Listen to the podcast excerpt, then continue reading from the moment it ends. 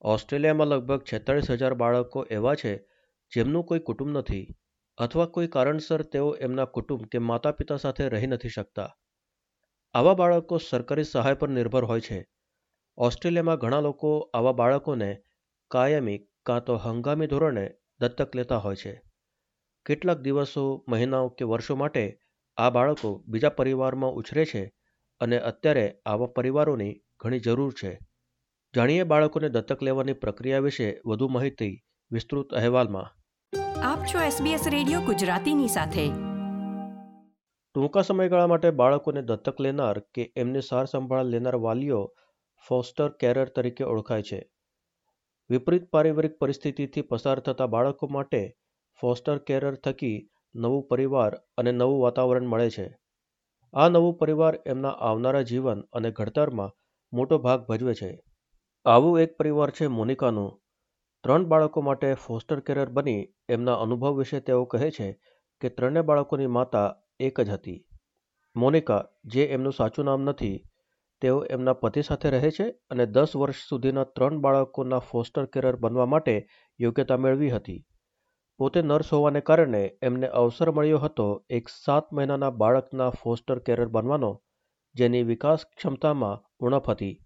એ બાળકની માતાએ દસ મહિના પછી એક બાળકીને જન્મ આપ્યો હતો, જેની સાર સંભાળ માટે પણ મોનિકાને અવસર મળ્યો હતો. My husband and I we were approved for up to three children, zero to ten years of age. So we thought we'd get a like an older family, but we got matched with one little boy, and he was seven months old at the time. But there was some concerns about his developmental health. So I have a, a nursing background, so they thought that I would be a good support for him. And then his sister was born about ten months after that, and they asked us if we would be interested in fostering her too.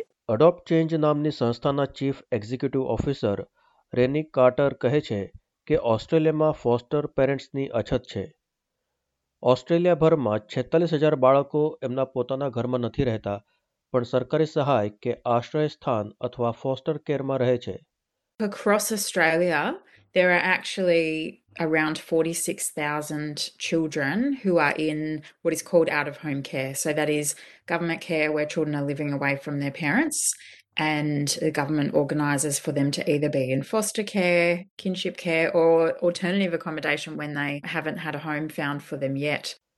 તેઓ કહે છે કે ઘણી વખત foster care માટે એવા પરિવારની જરૂર હોય છે જે કોઈ ખાસ સાંસ્કૃતિક મૂળના હોય Elena Hughes fostering young lives નામની સંસ્થાના મેનેજર છે જે બિનોવલન્ટ સોસાયટી દ્વારા આઉટ ઓફ હોમ કેરના કાર્યક્રમો ચલાવે છે અને ગ્રેટર સિડનીમાં ફોસ્ટર કેર માટે પ્લેસમેન્ટની સેવા પૂરી પાડે છે. ઘણા બધા કારણોસર બાળકોને ફોસ્ટર કેરમાં રહેવાની જરૂર પડતી હોય છે. કુટુંબમાં થયેલ કોઈ હિંસક બનાવ કે પછી એમની સુરક્ષાને ખાતર ટૂંકા કે લાંબા ગાળા માટે એમને પોતાનું ઘર છોડવું પડે છે. કેટલાક બાળકોના મા બાપ આકસ્મિક રીતે મૃત્યુ પામ્યા બાદ એ બાળકોની સારસંભાળ માટે કોઈ નથી હોતું. તેઓ પણ ફોસ્ટર કેરનો સહારો લે છે. There's lots of different reasons why children might be in foster care or require foster carers. The main reason being that for their safety, they're unable to reside with their natural family, and either for a short period of time or a long period of time, they need care from foster carers. So that's the main reasons. There can be other reasons that children are in care, such as you know tragic circumstances where maybe family members have passed away and there's no one else to look after the children. Carter કહે છે કે આવા બાળકો માનસિક આઘાતમાંથી પસાર થઈ રહ્યા હોય છે અને એમને એક સ્થિર અને સુરક્ષિત પારિવારિક જીવનની જરૂર હોય છે. આપણે વિચાર પણ ન કરી શકીએ એવી માનસિક પરિસ્થિતિમાંથી આ બાળકો પસાર થઈ રહ્યા હોય છે. પણ એમની જરૂરિયાત માત્ર બીજા સામાન્ય બાળકો જેવી જ હોય છે. એમના માટે સૌથી સારો ઉપચાર એ જ છે કે બીજા બધા બાળકોની જેમ બાળક બનીને રમી શકે, નહીં કે વયસ્ક લોકોની જેમ એમની તકલીફોની ચિંતા કર્યા કરે એમને ખબર હોવી જોઈએ કોણ એમને જમાડશે અને રોજ રાત્રે ક્યાં એ ઊંઘશે આવી સ્થિરતા અને સુરક્ષા એમના માટે ખૂબ જરૂરી છે These are everyday children who have experienced challenges that we can't even fathom, but they are everyday children and what they actually need. And what is the greatest therapy, really, for most children, or as a starting point, is really around have having the opportunity to be a child and play and not having to worry about adult issues, to know where they're going to sleep that night and the next night, to know that somebody is cooking them a meal. US કહે છે કે લોકો વિવિધ પ્રકારની foster care સેવામાં સહભાગી બની શકે છે ક્યારેક ટૂંક સમય માટે ઓચિંતી પરિસ્થિતિમાં તાત્કાલિક કેરરની જરૂર હોય છે ક્યારેક લાંબા ગાળા માટે તો ક્યારેક અવારનવારની સાર સંભાળ માટે પણ કેરરની જરૂર પડતી હોય છે જેમાં મહિનામાં માત્ર એક કે બે વખત વીકેન્ડમાં સાર સંભાળ કરવાની હોય છે. ઘણી વખત કોઈ સ્થાયી પરિવાર ન મળે, માત્ર એટલા સમય માટે પણ કેરરની જરૂર પડતી હોય છે. We have everything from short term emergency carers, long term carers, carers that are seeking adoption or guardianship of the children in their care, and we have respite carers as well. So, carers that just provide care as and when they can. So, that might be one weekend a month or two weekends a month. And we also then have carers that take on children that they know the plan is for them to be restored home to family and they support that pathway and that restoration home. દરેક રાજ્ય અને ટેરિટરીમાં foster કેરને લગતા કાયદા અને પ્રક્રિયામાં ફરક હોય છે. સીધા સરકારી વિભાગ અથવા ફોસ્ટર કેર એજન્સીની સાથે કામ કરી શકાય છે. ફોસ્ટર કેરને લગતા કેટલાક પગલાઓનું ધ્યાન રાખવું જરૂરી છે જે આખા ઓસ્ટ્રેલિયામાં લાગુ પડે છે. સૌપ્રથમ, સ્થાનિક એજન્સીનો સંપર્ક સાધી વધુ માહિતી મેળવવી જોઈએ. યુએસ કહે છે કે એનએસડબલ્યુમાં એજન્સી દ્વારા લોકોને ફોસ્ટર કેરર બનવા માટે મંજૂરી મળે છે. પરંતુ ડીસીજે એટલે department of communities and justice દ્વારા મંજૂરી પ્રાપ્ત લોકોને યોગ્ય બાળક જેને સંભાળની જરૂર હોય એ સૂચવવામાં આવે છે.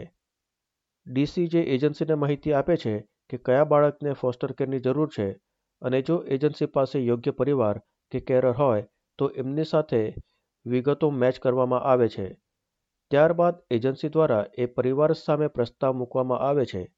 જરૂરી નથી કે માત્ર એ પરિવારને જ એ બાળક સાચવવાનો અવસર મળે, કારણ કે બીજી એજન્સીમાંથી પણ યોગ્ય ઉમેદવારો હોઈ શકે છે, જેમને આ પ્રસ્તાવ મળી શકે છે.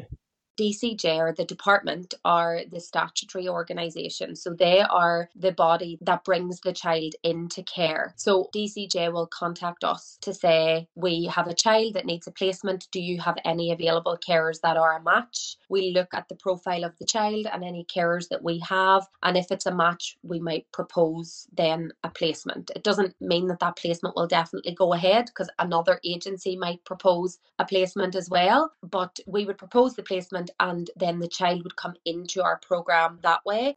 યુએસ કહે છે કે એનએસડબલ્યુમાં ફોસ્ટર કેરર બનવા માટે યોગ્યતાના કેટલાક ધોરણો હોય છે. યોગ્યતા માટે પરમનન્ટ રેસિડન્ટ અથવા ઓસ્ટ્રેલિયાના નાગરિક હોવું જરૂરી છે. પચીસ વર્ષથી વધુ ઉંમરની વ્યક્તિઓ યોગ્યતા મેળવી શકે છે. જેમના ઘરે વધારાના બેડરૂમ હોય, જેમનું શારીરિક સ્વાસ્થ્ય સારું હોય તથા ક્રિમિનલ રેકોર્ડ, ચેક અને વર્કિંગ વિથ ચિલ્ડ્રન જેવી ઔપચારિકતા માટે તૈયાર હોય એવા લોકો ફોસ્ટર કેરર માટે અરજી કરી શકે છે One of those is that you are an Australian citizen or permanent resident. We require applicants to be over 25. We require applicants to have a spare bedroom. All applicants have to be willing to undergo probity checks, so like a criminal uh, record check and obtain a working with children check. And we require that they are in good physical health. આ ધોરણો pass કર્યા પછી મૌખિક interview હોય છે અને ત્યારબાદ agency દ્વારા યોગ્યતા માટેની ચકાસણી કરવામાં આવે છે. જો સંજોગો અનુકૂળ હોય, તો કેટલીક વખત ટૂંકા ગાળાની ફોસ્ટર કેર વ્યવસ્થા લાંબા ગાળામાં પણ પરિવર્તિત થઈ શકે છે. યુએસ કહે છે કે ફોસ્ટર કેરની શરૂઆત ઇન્ટરિમ ઓર્ડરથી થાય છે. કોર્ટ દ્વારા નક્કી કરવામાં આવે છે કે જે તે બાળકની સારસંભાળ માટે કયા ધ્યેય હોઈ શકે, શું એ બાળક પોતાના ઘરે પાછું ફરી શકશે કે નહીં. એ આધારે કોર્ટ નિર્ણય લે છે અને ત્યારબાદ જ એ બાળક લાંબા ગાળા માટે ફોસ્ટર કેરમાં રહી શકે છે When a child initially comes into care, they come into care on what are called interim orders. So the court will grant an order for a short period of time in order for work to be done regarding what the overall goal for that child will be. Will they be able to go home? And if not, what's the pathway for them? And sometimes then final orders will be granted, which means that child is in care long term. આગળ જતા care આપતા લોકો વાલી કે દત્તક માતા પિતા બની શકે છે લાંબા ગાળાના ફોસ્ટર કેરર ગાર્ડિયનશિપ કે એડોપ્ટેશન માટે અરજી કરી શકે છે If you're a long term carer that has a child in your care for years, you can express an interest, if it is in the child's best interest, to go down the path of guardianship or adoption. There are lots of different pathways, so it does take twists and turns depending on your circumstances and the child that's placed in your care. Monica કહે છે કે શરૂઆતમાં foster કેરને લગતી અનિશ્ચિતતાને કારણે દુવિધા અનુભવાય છે. બાળક અઢાર વર્ષનું થાય ત્યાં સુધી એ તમારી સાથે રહી શકે છે અને જેમ દિવસો વીતતા જાય છે, બાળકની તમારી સાથે લાંબો સમય રહેવાની શક્યતાઓ પણ વધતી જાય છે. પણ આ અનિશ્ચિત પરિસ્થિતિ ઘણા લોકો માટે લાગણીસભર હોય છે.